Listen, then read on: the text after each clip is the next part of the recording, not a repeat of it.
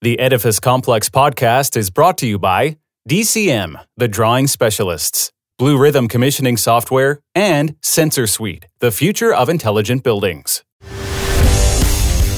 Welcome to the Edifice Complex, the property design and development podcast. Let your hosts Adam Muggleton and Robert Bean keep you up with who is innovating and doing great work, perspective on the adjacent possible, and challenges to the status quo.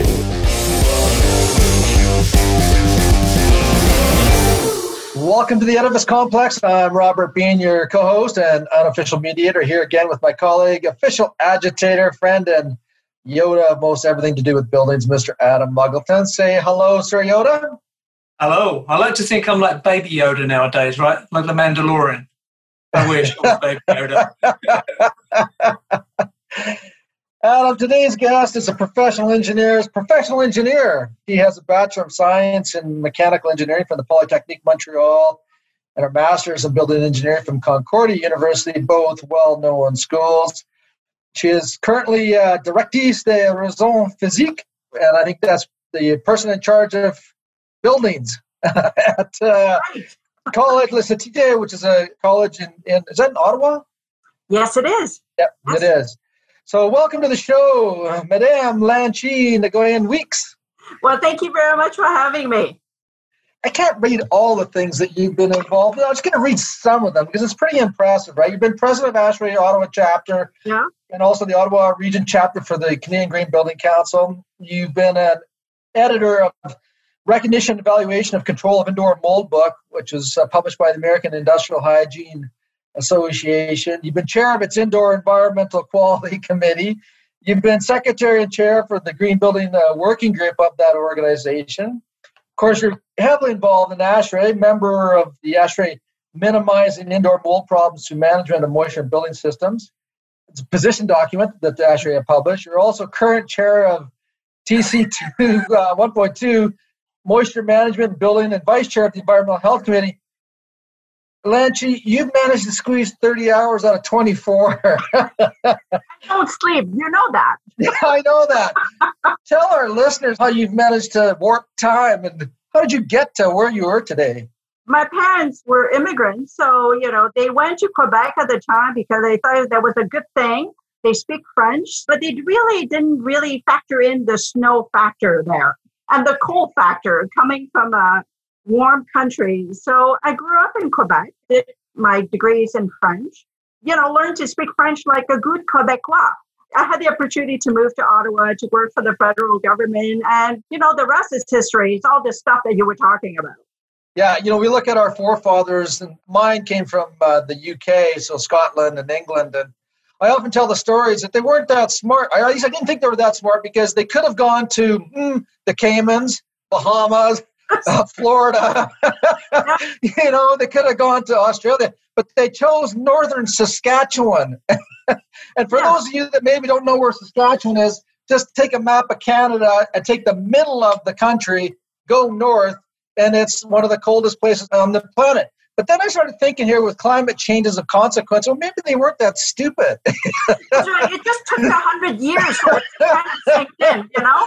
yeah, exactly. I volunteer throughout the years because I had the opportunity to, but I wanted to because I was curious about all these people doing different things. And it's been great over the year. I've been more than happy to be involved. And, you know, I own my own company too for 22 years, doing consulting work and doing research, apply research. And and eventually I had enough of that and I became director of physical resource, you know, for a college a French college nonetheless in an English province. So um, it's interesting. You know, I work in French all day long and then I go home and try to translate in my head what's going on in English. So, yeah, that's the day. And it's been interesting because I think out of one of the things that you have that a lot of engineers don't have is not only do you have the academic experience and working with researchers and developing policy and codes and standards, but you also are a practitioner too yes. in the application of the knowledge, and not only in terms of new buildings, but also existing structures. So that mm-hmm. makes you a pretty unique person. Well, I hope so. That's why would they pay me the big bucks, right? Finally, Adam, we found an engineer that's making big bucks. Ching. Ching.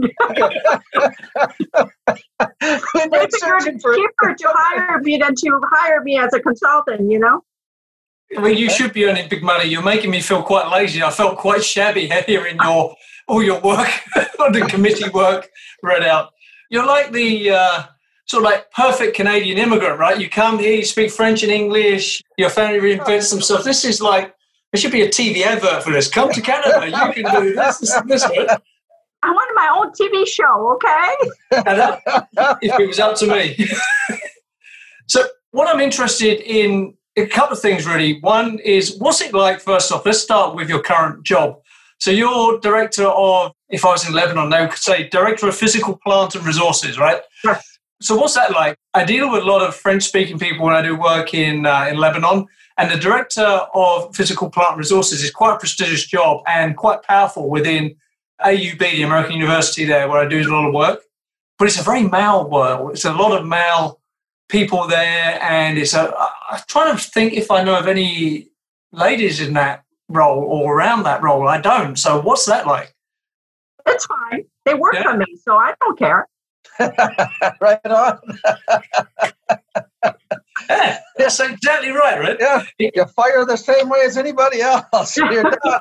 They just work for me, so it's fine. It's an interesting job because of my background, especially with COVID also. You know, they, they put me in charge of making sure that all the environmental hygiene measures are being in place. So the fact that I understand ventilation and the impact Yeah. of ventilation on virus and so on. So that's been good. We have been working indoor air quality and so on.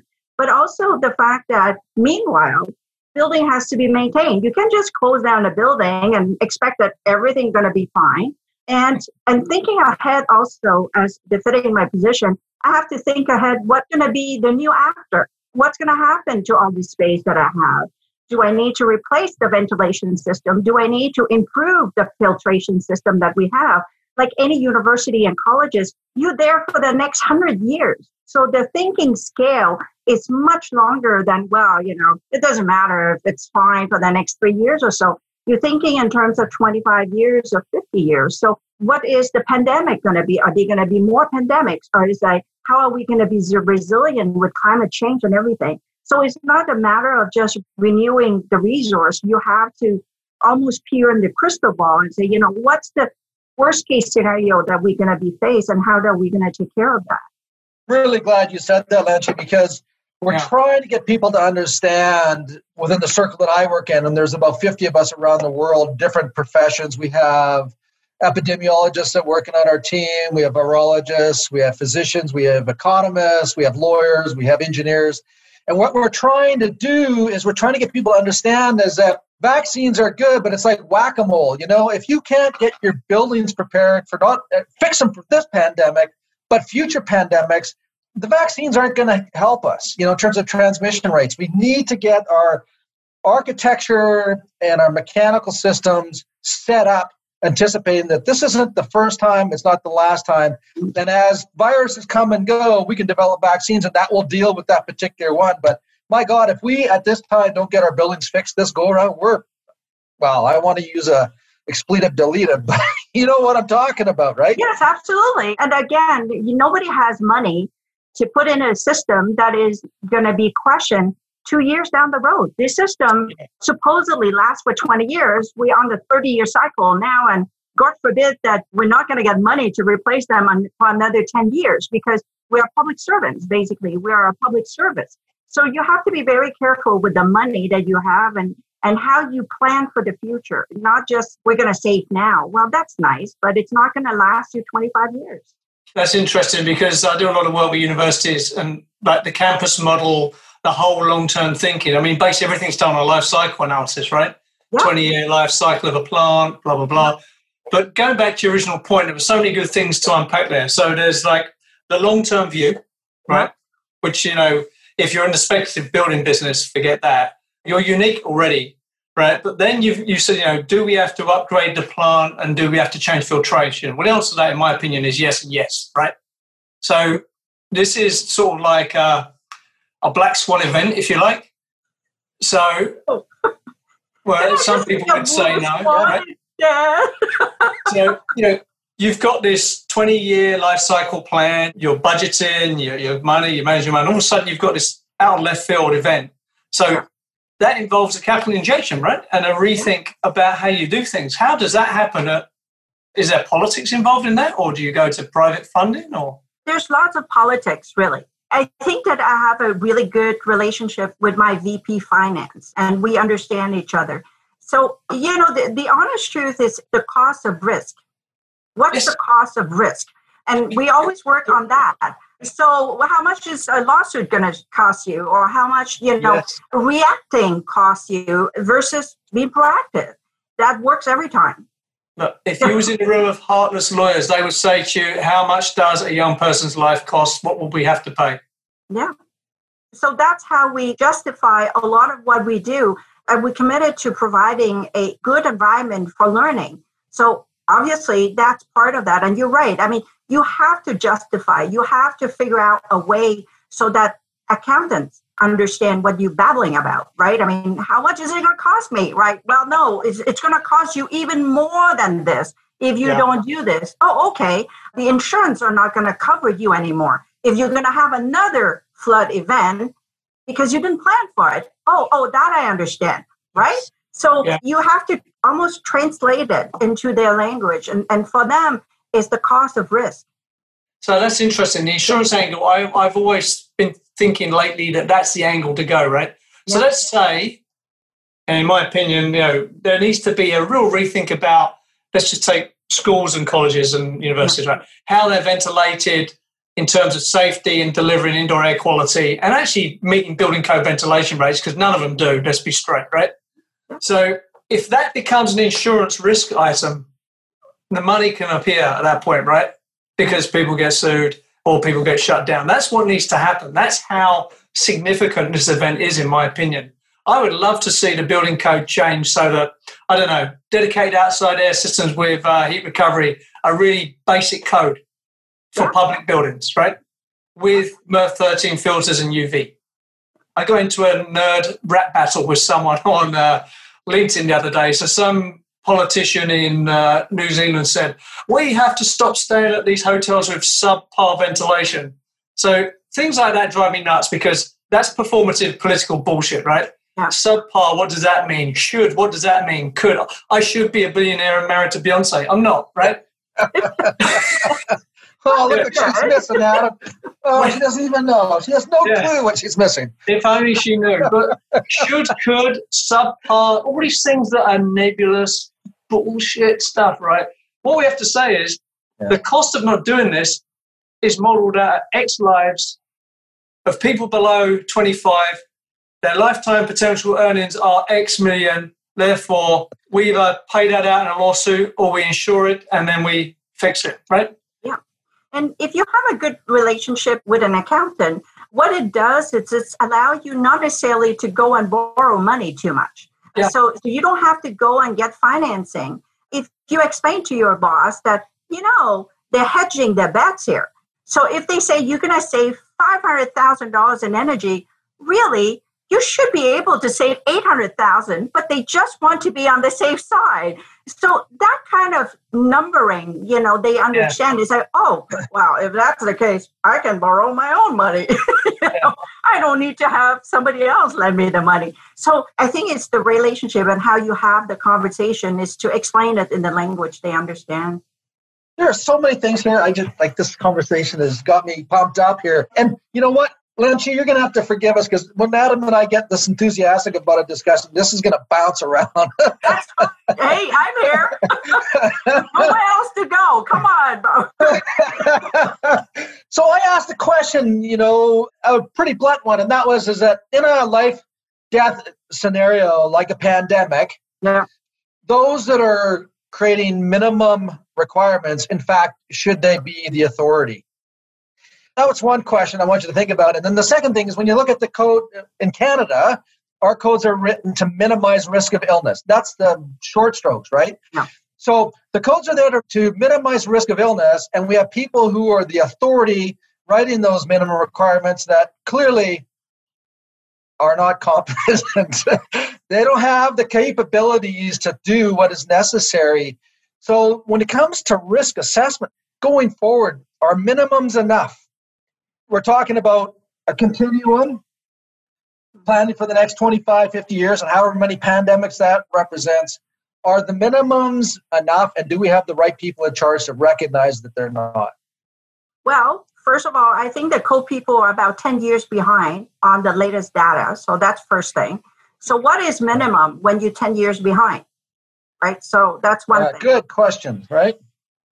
Well, from what I can see anyway, they're 10 years behind. Never mind that when you talk about new material and, and you know, green material, they have no idea what you're talking about because they haven't got there yet. So I think that's that's one thing.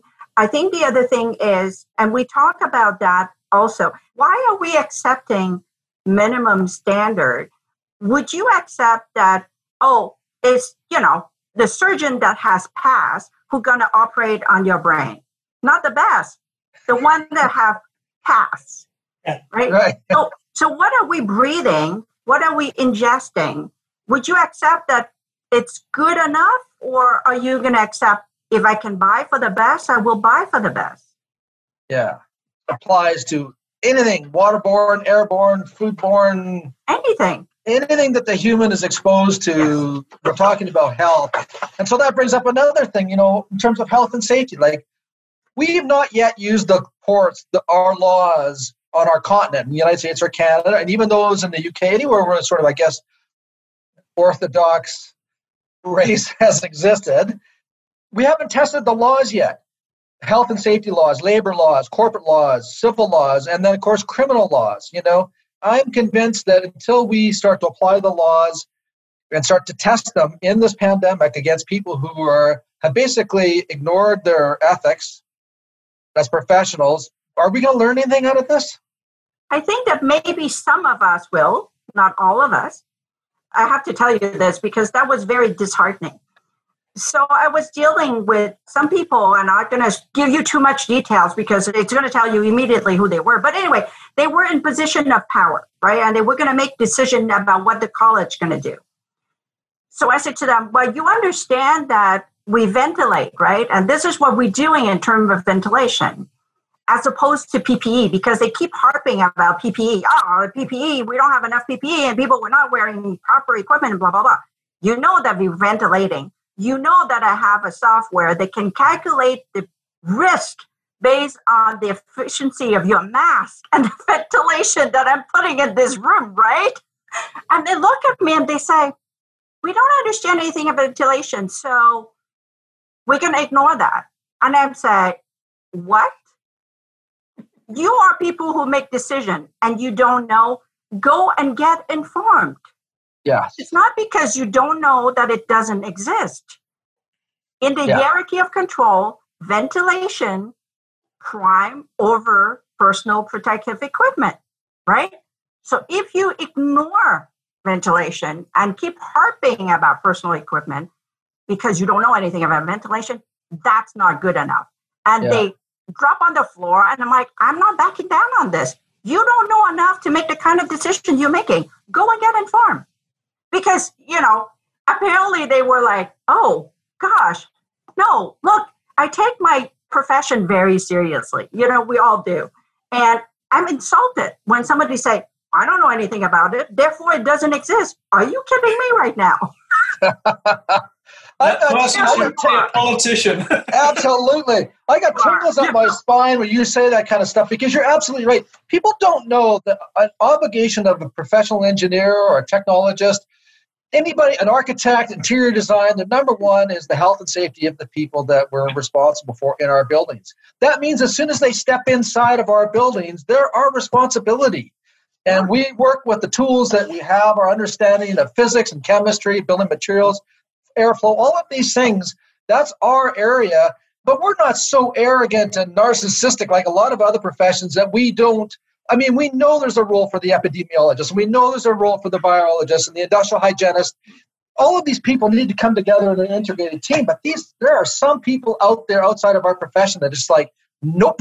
If it doesn't sit inside my helmet, my space shield, it doesn't matter. You know. Yeah, I'm like, hello. You're right. People don't understand. Licensing really was about health and safety originally, right? And then Absolutely. the competence to ensure that. The Edifice Complex will continue in just a moment. Can you find the drawing and supporting documents you need in less than a minute? Now you can with Echo. It's simple. Just type what you're looking for and press enter. Echo knows your building. Speak with a drawing specialist today. Ask about our special offer of painless onboarding plus six months free with Echo. Visit podcast.thedsoffer.com. That's podcast.thedsoffer.com. And now, back to the show. So licensing is also about accountability.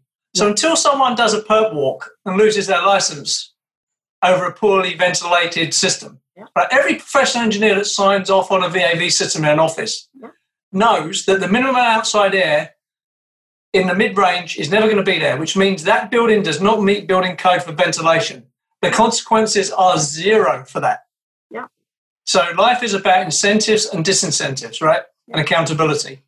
And this is unfortunately the argument for lawyers. Until there's a, a sharky lawyer comes in and sues an engineer and gets that person unlicensed, everyone's just going to carry on doing what they're doing, right? Yeah, having the minimum doesn't Yeah. help either.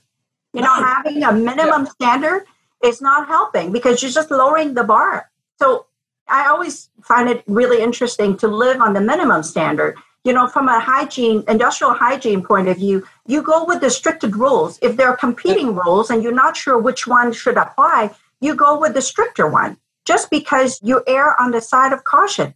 You know, Yeah. if it looks too strict, that's too bad. But at least, you know, I took the best decision I could take and I protect you as best as I could. I don't see why we're not doing that because ventilation, if you look again in the hierarchy of control, prime above personal protection equipment.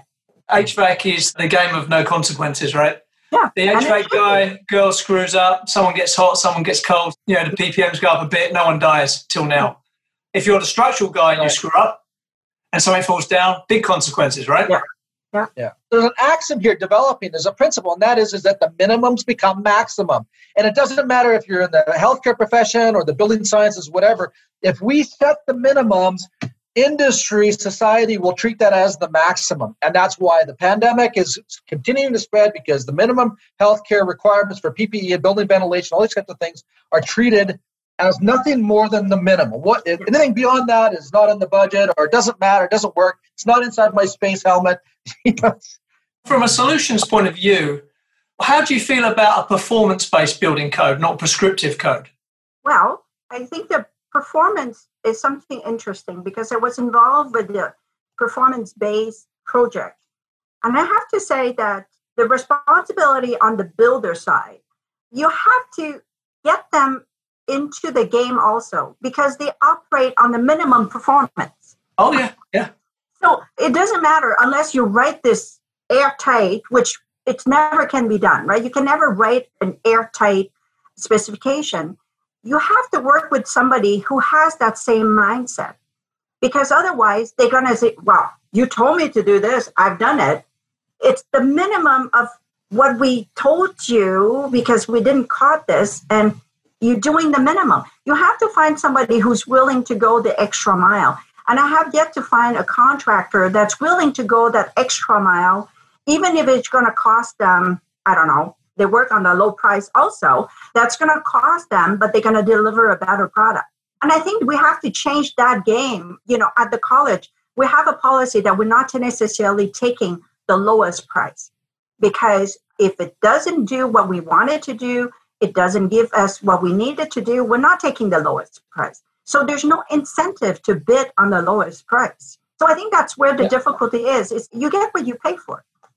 Yeah, I mean, the problem for all contracting, everywhere I've worked in the world, and I've worked in 21 countries, is if you're a contractor, the only thing you're incentivized to do is cut corners and cut costs. Yeah. That's the only way you get paid, right? Mm-hmm. So if I was, say, king of your university, putting out a contract, the way I would hold the account, the contractor accountable, I'd say, okay, design and build, just say it's design and build, just to keep all the liability in one box for a minute, right? Design and build contractor, you're going to design this, and the air leakage rate through this structure is going to be X or Y or better. If it's not, you pay me. Yeah. Like mafia style, right?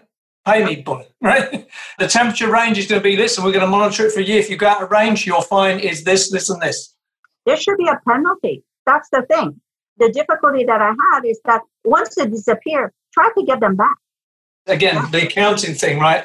Yeah. I'm a big fan of project accounts where the money is put in escrow and it's taken out by a third party like a chartered surveyor might value it. And then there are what's called a pool of fines and incentives, right? You beat this benchmark, the incentive money comes out, right? And if you don't, part of your contract is you pay back into that fund. And if you don't, you can be sued. Yeah, You know, I think that the way we construct is really problematic also because I heard at one of these building science meetings that the lifespan of the building is 18 years. What the heck? You know, like what? Yeah. uh, you know, you have buildings that we have in town that last for 100 years. And I'm sure at the time they were like, this is way expensive. But that thing is still standing and working, right? We think the short terms and it's not getting us anywhere in terms of saying to these people, you have to build really cheap and it's fine, you know. But really, my new building, which, you know, has been signed before I get to the college, the bathroom leaked seven times. Seven times. I'm like, rip it all off and redo it. Yeah. Because So- there's no way that within six months it's leaking seven times. Yeah. Come on. Yeah, that's crazy. So where I come from, that would be called a latent defect. So one of the things I found when I moved here, right, in Canadian contractual law, and this tells you who pays who in the government, right? After 12 months, a contractor can walk away from that building, and 12 months plus one day, if that thing falls down, no consequences, right?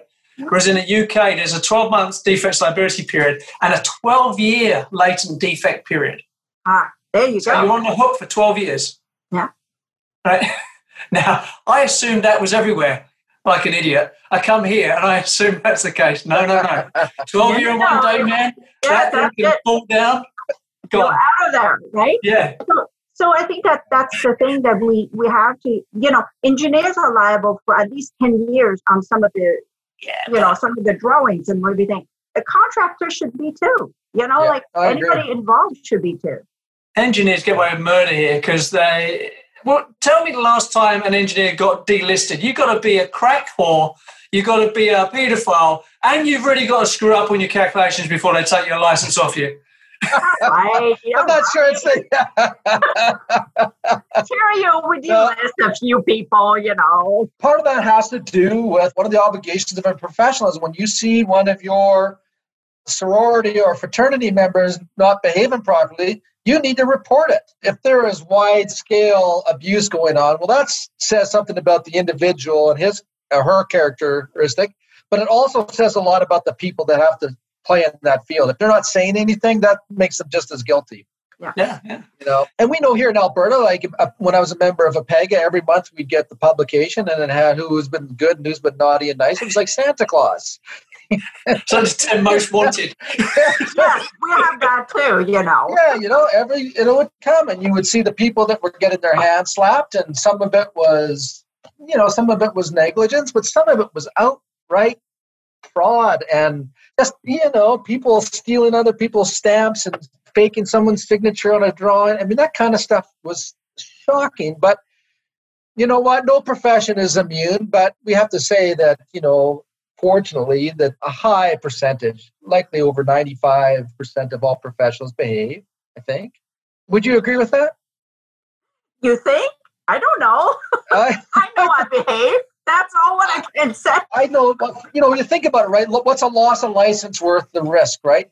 You know, I remember early on in my career, we were working on a district energy project in uh, Eastern Canada. I'm not going to say exactly what project it was on, because then people could follow it up.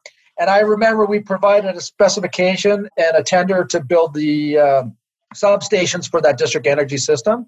And I remember getting a call late at night, actually, from the project engineers telling me what the price needed to be, and that if we were successful, a certain amount of money needed to be siphoned off and mailed to their account. That call lasted less than I think it was 45 seconds, and I hung up and we we, we pulled our, our tender. Uh, you know, it does happen. Like the pandemic right now, people are saying the doctors are forging death certificates to get uh, remuneration on COVID deaths. And I heard, I saw there was a program here recently, and so you get a lot of people talking about, yeah, yeah, yeah, COVID. Half the deaths are wrong deaths, and I don't know if it's half, but to get wide scale corruption in the medical industry where to have any kind of consequence, it, it, would have to be a complete collapse. And I can't see that happening in engineering or in the medical field. Well, I mean, you know, anything is possible, mind you. But I think that for those of us who think this is our profession and who invest not only in our work, but in our volunteering to make the profession better, we will not tolerate that kind of thing. I go out with people at conferences and so on, and I pay for my own drinks and I pay for my own food because nobody going to be ever able to say, well, you know, I took you out once. I don't care. Like, I know you, that's fine.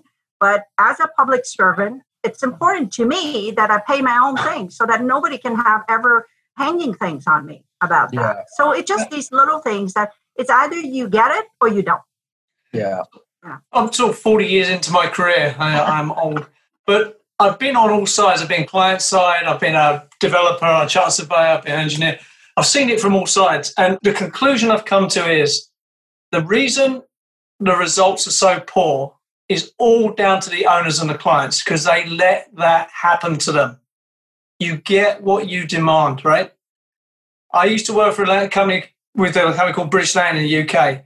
They got great jobs. Do you know why? Because they were ferocious. If you did a good job, they paid you on time. They treated you well. If you screwed up, they just like it was like being mauled by a tiger. You know, one of the largest I can't say one of the largest construction companies in the world screwed one of our jobs up. They went off the tender list for five years. Every year, the managing director would come and kiss the ring, and I would say no. Right. So there is consequences for bad work. You know, you've yeah. got to be demanding and make sure they deliver. And for us, you know, when I was a consultant, we will have contractor and I say, you know what? We're not inviting you to the job showing. Yeah. That's it. You know, there are consequences to what you do. And and unfortunately for me, I guess I'm a hard person because once you've done it once, it's going to take a heck long time for you to get back in my good grace. Oh, yeah. yeah. Because, you know, the trust is gone right? So what am I supposed to do? Yeah, you know, I just want to give our listeners some like the the scope of what we're talking about here. And if Chris Matthews, if he ever listens to this program, he's going to give me hell because I'm going to screw up the statistics. but maybe Lanchi, maybe you you know what they are, and maybe Adam, you know what they are. But there's something like in in North America, something like 70% of all of the buildings are under 25,000 square feet which means almost all of them are excluded from the requirement of having a professional engineer. And so you get a lot of buildings that are designed actually by non professionals, people that don't have a secondary degree or training in the sciences. And so that sort of tells people that, you know, we're not talking about the high rises and the hospitals and, you know, these big institutions where there are professionals involved and there's obviously some big stakes. We're talking about the strip malls and, you know, and there's just hundreds of thousands of these things that bad buildings, bad operation, poor indoor environments, people get sick, people get stressed. Uh, that's the kind of buildings we're talking about. And there's lots of them. Yeah. Someone in your position is actually in a position to affect a change, I think, with attitude, with procurement, with demands. Hire yourself the meanest lawyer you can find. You know, it's just really it's the only way. Someone said to me once, managing contractors is like having two angry Alsatians. You just got to exercise them real hard and keep them tired. I think it's like anything. I think it's one of the things where you have to start from the beginning and say, you know, these are the new standards. This is how we're yeah. going to look at things now. Nothing wrong with what my predecessors were doing. It's just that that's not the way I do things. So that was his way, and now this is my way. Get used to it because this yeah. is what I would like to see, right? Obviously, yeah. it's all within the responsibility of the public money and so on. But I think it's really not a service to the public if you are not using the highest standard. You know, you're not looking forward to things. You know, you were talking about these strip malls, Robert. How many of these strip malls do we see just abandoned? They're just littering the landscape because they're not being built correctly, they're not being operating yeah. correctly. What's yeah. the impact on the environment of these sort of abandoned buildings, right? So to me, that's not saving any money there. No, and to some degree, there's an ethical challenge there, you know, because as stewards of Earth and the Earth resources, we really need to dig deep into our ethics here and ask ourselves when we get clients that want to build these kinds of buildings, you know, how does that sit with us? Because, you know, even if you take an office, let's just take one office in one office tower in one city block, and let's just say a third of that office is unoccupiable because of bad indoor environmental quality, bad noise, bad temperature, whatever, right? Yeah. And you know, so and let's say that that square footage is two hundred fifty dollars a square foot to build that particular area, but because two thirds of it is only can be used, all of a sudden it's no longer two hundred and fifty dollars a square foot. It's like two hundred or two hundred sixty eight or two hundred seventy dollars a square foot, because the other third you can't you can't use it but the resources were still harvested out of the earth, right? So you've got issues with you know materials that we've taken out that can't be used. We've got capital tied up in spaces where the spaces can't be used. That's one office in one office tower in one city block. And then you gross that up. Well, how many offices spaces are like that in that building? How many buildings are on the city block? Yeah. Right? How many blocks are in the city? How many cities in the state or the province? How many? In, and you just keep going and going and going. And all of a sudden you're looking back and you go, holy crap, yeah. what have we done to the earth and to capital, the economics of this, by not putting our foot down and saying to the client and the architect, this is bullshit. You know, like we really need to think about this. Adaptive reuse is what you need, right? Yeah. With the college, I started a program, it's called Space Optimization. And I say, you know, before we build anything, first of all. Let's look how we use our space. Is this really the most efficient way to use our space? Don't talk to me about new building right now, right? I mean, because not just new building, it's the cost, the tying cost of building new, but also the maintenance cost for the next 25 years if you're lucky that it's going to last yeah. 25 years. So I think that that's something that people have to look to. It's like because there's sort of idea that we need to build we need to build new. We need to build more. We need to build bigger. And it's like, why? Yeah. Just, just why? The edifice complex will continue in just a moment. Adam, it's time to thank some people who are on our side Blue Rhythm Commissioning Software. Blue Rhythm is the commissioning software I've been looking for. Most projects I consult on suffer from poor information and document management. Frankly, it's just chaos out there. Blue Rhythm removes this chaos it is a secure, always available cloud solution designed to work on any computer, tablet, or smartphone. Their Android and iOS apps allow seamless transition between online and offline work. But what I like most about Blue Rhythm is their painless and fast onboarding process. Their team will bring all your existing forms and checklists into Blue Rhythm for you, or you can use or adapt their pre-built, pre-functional and functional performance test sheet templates. But it's more than that. It enables collaboration, automation, and easy planning and project management for all your projects. Blue Rhythm provides amazing support from a team that really understands your industry. To find out more, go to bluerhythm.com or call country code plus one 612 460 8305. Also, you can hear from Blue Rhythm President Andy Martin on episode 26 of the Edifice Complex podcast. Robert, Robert, we there yet? I'm bored. Adam, I know it's hard to believe, but the future has finally arrived in Canada. How's that then? Well, smart remote building and equipment management is now available from SensorSuite. Go on. SensorSuite? yep, they're an innovator in smart building technology. We like them. They can monitor, control, and optimize anything in your building, saving you time and energy. You mean SensorSuite are moving Canadian buildings into the 21st century? Yeah, I know, another hard thing to believe, but they're doing it and they're saving owners money with efficiency gains. Okay, I'm in. How do I find out more? Got to go to sensorsuite.com or call 1 855 773 6767. And also check out the July 2020 episode of the Edifice Complex podcast and listen to SensorSuite CEO Glenn Spry. And now, back to the show going forward, let's say go forward a year, hopefully everyone's been vaccinated and the whole thing, the temperature's gone down several notches. Do you think there will be a retrofit program at, at your college to change ventilation systems, or do you think it will quietly be forgotten? Oh, no. I mean, it is on its way right now. Oh, good. I have hired a consultant to do a low carbon feasibility study on all our ventilation system and recommendations been made. So we just hired an engineering company to do the design for replacement. And I have told them, look, I want to have the ability to put MERV 13. I want the ability to do certain things. I'm not saying that I'm going to put MERV 13 all the time, but yeah. I want the ability to do so. I want you to give me slack. And I know that they heard slack. They're like, oh my God, you want us to give you slack? Yes, because if the outdoor temperature go up by five degrees C, I want to be able to provide cooling, right? Yes. So that's slack. Don't build to the just enough. So I'm building in slack and abilities to deal with with the future, basically. Yeah, that's good. I mean, I mean that'd be a significant project, right? Because you've got multiple buildings. We're getting on in the time, which is too bad because I could talk with you all day, and you know Adam could too.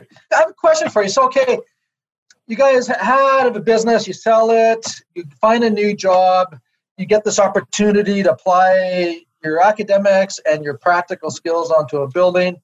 Now you're sitting there as the head honcho with all of this, with all with all of these, yeah, you know, and, and you have the wand, and so you have a vision for what you want to go, and then COVID hits.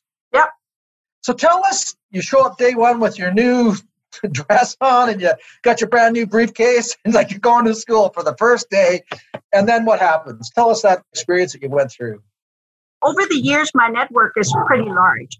I sort of got a hint pretty early on in january that something was happening in asia. I went to my boss and bang on his door and say we need to activate the pandemic program and he looked at me and say, uh, what, I'm leaving for Mexico. See you. and that was sort of, you know, mid February. And I said, well, you know, I really, really, really, really think that we should do this. So I'm going to activate it when you're away. I'm going to get everybody together and get everybody briefed so that if it's nothing, that's fine, but everybody will be aware. And from there on, I took over the COVID committee if you want. And you know having the experience of writing standards and procedure and so on having the experience in hygiene and understanding the ventilation and indoor air quality. I miss covid apparently at school now because they come to me and ask these questions. People were not understanding even the rating on ppe what's the difference between different type masks and so on? So you know we work very hard several months to make sure that everything is in place before getting people back. So for me, the pandemic has been extremely busy for that.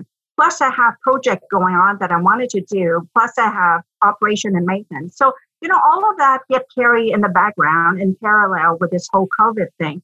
But to me, COVID it's just a blip in thing, right? I mean, again, yeah. going back to the long-term thinking, okay, it's a blip. We learned from it, and that was great, and we managed okay. And then now what, right? So I'm already in recovery mode even if we're still in Ontario, you know, in confinement and so on. Yes, uh, we have put in place procedure. We know they're working. That's fine. And then I kind of give it to somebody else. You keep track of this now. And I think that owning a business teach you that, Robert, right? I mean, yep. you sort out something and then you give it to somebody else to do and you move on to look at the next thing. So I'm in the next thing. I'm in recovery right now. So I'm looking at green recovery. I'm looking at the financial money that might be coming from the feds in terms of green recovery. What can we do to accelerate that? How yeah. do we bring the campus to low carbon 2030? What is it that I'm doing? And, you know, so the COVID is kind of behind me at this point because we kind of control it with now college and it's good. That's where I am now. That's really refreshing because for you it's been a blip because a you had the knowledge you were prepared for it to happen you were able to execute and then you can move on. That's the difference between you and so blip versus bam. Because anybody that wasn't educated wasn't prepared yeah. didn't have a solution or a strategy to them this is like a crisis. So to hear that coming from you an engineer by the way just had to you know people need to listen to that that wasn't a lawyer that was yeah. prepared. Well, there, we had there were some good lawyers actually out there, but uh, you know that's why it was a bullet. but, you know, honestly, Robert, I that's have to good. learn like everybody else, right? I mean, it was new, so I learned. I learned really quickly. I read yeah. everything I could read. I talked to people. I listened to people from ASHRAE, from different organizations. Mind you, the real people, not, you know, the lunatics. You know, I'm listening to the National Academy of Science. I'm listening, and because of all the volunteering, I kind of knew who I should be listening to. You know, yep. the industrial hygiene yep. people, the National Academy of Science people, ASHRAE people. yeah. So, yeah. so you listen to all these people, and eventually you see the same pattern. You know, yeah, they're saying the same thing. So, yeah. okay, so if they're all saying the same thing, you can take that little piece away and say, okay, I think this is okay. I can go and use that piece. I can rely on that information and go and use it. Yeah, the, good the for fridge, you. Uh, maybe not. you know? But I think for me, as I say, it's a blip because right now I'm like, okay, well, that's done. I mean, as far as I'm concerned, there's other things that needs to be done, and let's move on. I'd like all our listeners to take that on board. For me, that's the money yeah. shot. COVID yeah, is put a blip in a building's life, right? That yeah. is so true. Each problem comes, we deal with it the best we can. Yeah. We adapt, we move on, and we look forward, right, to reducing energy, getting into a low carbon environment. But there's going to be two types of approaches and move ons. There's going to be those that like went through this being punched in the head continuously and not doing the right thing. yeah. And they're, then they're going to go back to business as usual. Yeah. And then there's going to be people who dealt with it, took a lesson, and moved on and got better, right? Yeah. That's really a choice everybody is really making right now. Are you going to learn from this, adapt and move on well and be better? Or are you just going to hold your breath, take your punches, and then go back to business as normal, right? That's the choice. Yeah, and the difference in that, I think, Adam, is have you learned? So, yeah. did you listen to all what these people were saying about filtration, about ventilation, about this, about that? If you haven't learned, you're going to get punched in the head every time. The next crisis, you're going to repeat the same thing. You hit one of my triggers there. Every time I see someone newly discovering MERV 13, UV, and DOAS. I feel like screaming, for God's sake, it's been around forever. you know, what are you talking about? Filtration's been around for, you know, UV light's been around for a yeah. long time. What? Yeah. You know, I hear this all the time, this rotating things where people come back and say, what about Bakeout? What do you mean Bakeout? Bake out, it's like 20 years ago. You're behind here. It's not new. Yeah. So, you know, the, if you've been in the business long enough, you're starting to see things being recycled, basically. Yeah, yeah, yeah. You see that new idea come up every 20 years. so, hey, Adam, as old folks, are we recyclable? Will we? Will we find so. it? I hope so. Well, you don't want to recycle my brain my brain needs to go into a waste dump. All things in our business you can take back to Monty Python and the Life of Brian. What have the Romans ever done for us? Well, plumbing, radiant heating, you know, aqueducts, yeah, sanitation. There's yeah. nothing new in the world. Everything's 2,000 years old. Yeah. Yeah. some some of their stuff is still holding. Can we say the yeah. same about our buildings? Mm. Uh, I, I, gave a presentation uh, once about the benefits of radiant heating, and someone who was educated, you know better, said, "This new technology is too dangerous. It's unproven." And my next slide was a Roman ruin with radiant heating. yeah. Oh, Yeah. Oh, that's man. Wow. So look, we're so, coming up on time here. We'd like to finish on some quick fire questions, if that's okay. One sure. from each of us. I'll go first if you want. So, go ahead. As a father of two daughters, one of them an engineer. I love it when I see women in sort of like boss jobs. There's no way to put it. As my daughter calls it, I want to be boss baby here. You know what I mean? so, you know, what's your advice to young women, young undergraduates thinking about STEM and leadership roles. What advice would you give them based on your experience? It takes time. It takes time to figure out what you really like to do and to be really good at what you're doing. You have to work at it. You just have to work at it. Like I didn't get to where I am by not volunteering, by not listening to people, by not learning. You know, it's all work. It's work to get to where you are and you have to keep learning and you have to keep looking you don't have to be a lot ahead of people you just have to be a little bit ahead of people and that's what i always say running my own business right i don't need to be a light year ahead of my competitor i just need to be a little bit ahead of my competitor and that's it that's all what it takes It's like the bear attack. Just run faster than the other guy. And you're all good. Just, yes, just slightly faster. Just slightly faster. you know, I have so many questions, and I and but I think the question that Adam asked was a really good question. I loved your answer. I do want to leave our audience those that may be running universities or colleges, educational facilities, with some of your last words of advice. And that's just take a hypothetical situation where maybe someone says, you know, you got a call, Lanchi, we heard you have it under control. Come on out to our college and take a look at what we're doing because we're not doing things well. What would you say to them? What's your advice I, to those? You know, I'd be there anytime because I think that as part of your profession is to teach the next generation and to help your peers. And mm-hmm. I don't think that it's confined to my institution or my province or whatever. It's almost like a fellowship, the engineering fellowship, you know. It's a responsibility that you have to give the knowledge. And that's why I think volunteering is my way of giving back the knowledge, right? Sitting on these endless standard writing and hopefully make the profession a little bit better, right? By having put things down in standards, having guidelines, having procedure, is to guide people and say, you know what, this is how you should be thinking of doing this. This is what we've done before. So if you call me and say, come out and help us sort these things out, I'd be more than happy to do. And I will do it in my own time. You know, it doesn't even have to be the college time because I think that that's a responsibility that I have. You know, other yeah. people have helped me get to where I am. I need to help other people get to where they are. I love that answer. I, you know, I was in Winnipeg for a building conference, and Professor Terry Boake, I think is her name. She's a, a professor of architecture at University of Waterloo, and she was up there talking about research work and research behind paid walls. And it was great because she said, We're trying to save the world, make your effing stuff free. and I'll never forget that because it's like you're saying, we have an obligation to pass the information on and the knowledge, what we've learned, so that people don't make mistakes or they facilitate whatever it is that they need to do. And if there's someone like ourselves around that we can share that knowledge, we need to share it. It's yeah. it's so valuable. I love these questions. Lanchi, every time I talk to you, I get so passionate and enthusiastic. It's just you know, oh, good. Well, that's that's hopefully, you know, invite me back some other time. We will, we will. Well, you know, every time, every time I see you and Don at the conferences, and I always enjoy. And we, we never get to talk talk long because we're both got a million things to do in our schedules.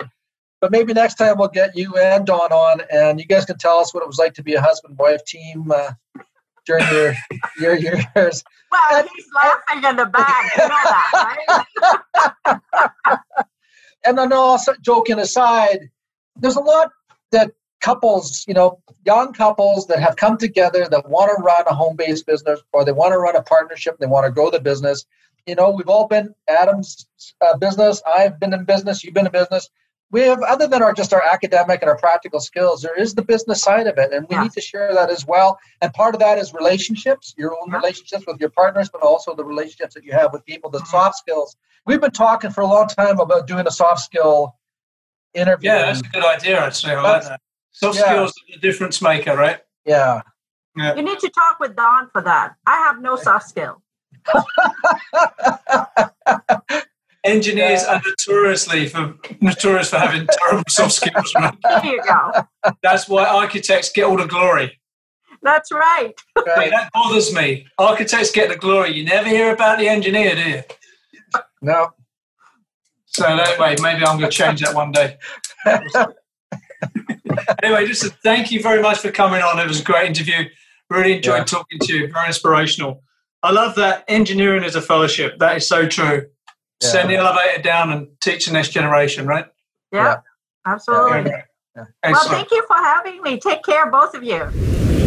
How could you not get pumped up about these conversations that we had with uh, Lanchi. I mean, I always do whenever I see them because they're just they love what they do, and she is just a firecracker. You know, she's I just I love her focus, but she travels through life with the logical mind of the engineer, but she expands and contracts to take in what is around her, and she uses it to her understanding so that she can keep moving forward. And I love when people do that. she looks like she takes no prisoners. You know what I mean? Bayonet the wounded, moving on. and I love that. Yeah. Whenever we interview people, I see myself, I always find out thinking, God, I wish that person was one of my professors or lecturers at college. You know, that'd be yeah. great. Like I really got something from that. You know, it's one of my pet peeves. A lot of the people we interview would make great practitioner teachers, like clinical yeah. professors. You know, right? Who go in and say, "Look, I know you got the fundamentals locked down, but I'm telling you, this is how it's done." Right? Yeah. Yeah, totally. That is one of the fundamental flaws in the higher education system. Yes, you need the fundamentals, but you also need the practitioner side. And any applied business like ours, the applied engineering we do, you know, that is what you need. You need to someone come in and not tell war stories, but say that this is practically how you do it. You yeah. take these fundamentals and you apply them this way, and this is how you get that. You know, yeah. none of that really happens unless you're in a sort of vocational school. That's why I'm yeah. a big fan of vocational schools as a foundation because you come out knowing which way around something goes. Absolutely. I mean, affectionately, you're known as Yoda because you have this like, mm, you know, knowledge bank of yours and, and have the power. But, you know, Lanchi also has this attitude, you know, not try, do. You know, as Yoda, right? Not try, do. And, you know, no excuses. Just this is it. This is how we solve it. Get it done and then move on. She's the first person I've heard who's really gone, yeah, COVID, I'm over it. You know? it's a blip. It's, put a blip in the life of a that is so profound at so many levels, right? Yeah, it really is. And it's just, like I said, I got excited about that because it was the fact that she saw it coming yeah. early on. She prepared her mind to study what was necessary to, to react yeah. She developed the strategies and supportive tactics to make it to be able to pull the trigger, and then said, "Okay, here, Burn it. Now, next." What's not to like about that? I mean, that's the way everything. That's the way it should have been run. And you know, they didn't run and high. They weren't freaking out, and you know, they, it was good. I yeah. You know? I like that. Leadership takes many forms, and that was a classic leadership position and posture that was taken there. Yeah, sure was. 99 people out of 100 there would have sat back and let that whole thing roll over them. Yeah. So here's what I say to you, say people who used to work for me, you know, you can be a leader in anything you do, right? It's not about having the suit, the haircut, and the watch and standing up and doing the town hall meeting. It's about leaning forward. I hate saying leaning in, it's such a woke thing, but leaning forward, you know, seeing what's coming and preparing yourself. That is leadership yeah. at any level, in any field. That was one of the things I took away from interviewing her is that she's a leader. Yeah, totally. You know, as well as being inspirational and overcoming and learning French and moving from another country and all that stuff. You know, yeah. it's called that Tuesday. I just, I just, I'm looking at my notes, and you know, they talked about Slack in my world, we would call that designing for failure. That you can design things the most perfectly the way that you can, but at some point, something might happen where you need some wiggle room. Yep. And I love that philosophy, you know, that, okay, we want you to design our system so that we can put in, you know, the MERV 13 filters or whatever it is else that they're going to do in the event that we need it, we have capacity to deal with. But we may not, you know that's a really good philosophy to have in the design of mechanical systems. That's where an owner, and she represents the owner because she is the client, right? She's yeah. the head of the college and the physical plant department, right? So having a owner who understands or hires people that understand buildings and the engineering that goes in them is a unfair advantage, right? Because yeah. having her represent them and be involved in the procurement and setting the policy and the standards and writing the requirements for that. That's being written by someone who understands the benefit of Slack, the benefit of building a bit of spare capacity here, dedicated outside air, or understand the benefit of a certain filtration system. Because one of the big problems is a lot of people to procure and even appoint design teams. To be fair to most engineers and design teams, they're so poorly briefed about what they want someone goes, "Oh yeah, give me a LEED Gold College building so I can put my name on it." Yeah, that's great. Good luck with that. You know? You need right. a design brief. You know, these are the things that matter to me. These are the conditions I want. I'm involved in maintaining this building for 25 years. I don't want to see this, this, and this piece of rubbish equipment on there. Don't put it in. You know, that's yeah. really, if you're a 25 year life cycle person, you have to write the best requirements document ever, or your design team are going to just pump and dump, you know? Yeah, totally. Someone once said to me, there's two things that a procurement agent should never be able to buy ever. One is toilet paper, and the other one is HVAC systems. that is so true. yeah, that right? is actually true. We got to finish on that, man. That is a great. yeah, that is yeah. true. That is true, man. Because again, consequences, right? I understand why procurement is a thing, but the problem yeah. is people procuring services and higher level engineering, not understanding what they are, and most importantly, not suffering the consequences for their choice. Yeah, you know, right. I buy shitty toilet paper because it ain't my finger that's going through it, right? exactly. Yeah. And that is one of the, actually the flaws that we have in our industry is that we have people designing and building buildings that never have to occupy them. Yep. All the incentives are completely misaligned. Yeah, totally. It's a miracle that anything gets built that stands out, quite frankly, because the incentive structures are so misaligned and the consequences are so poor you know, it's, yeah. it's, it actually fascinates me that things actually get done yet. You know, I'm 40 yeah. years in, I can still walk around a site and think, how is this ever going to get done on time? You know, and then somehow it does. yeah. you know, 40 years in, I still walk around with my jaw on the floor, is what you should take away from this sometimes. oh my God. Anyway, man, we better wrap up. That was great. I, I found her very, very inspirational, man. That's a great story. Yeah, Adam, again, you know, I really am enjoying this journey that we're on, getting to talk to some really great people. And maybe we'll be here 20 years from now doing the same thing, or maybe five years. I don't know how long this thing is going to last, this continuing on, but I am really grateful for it.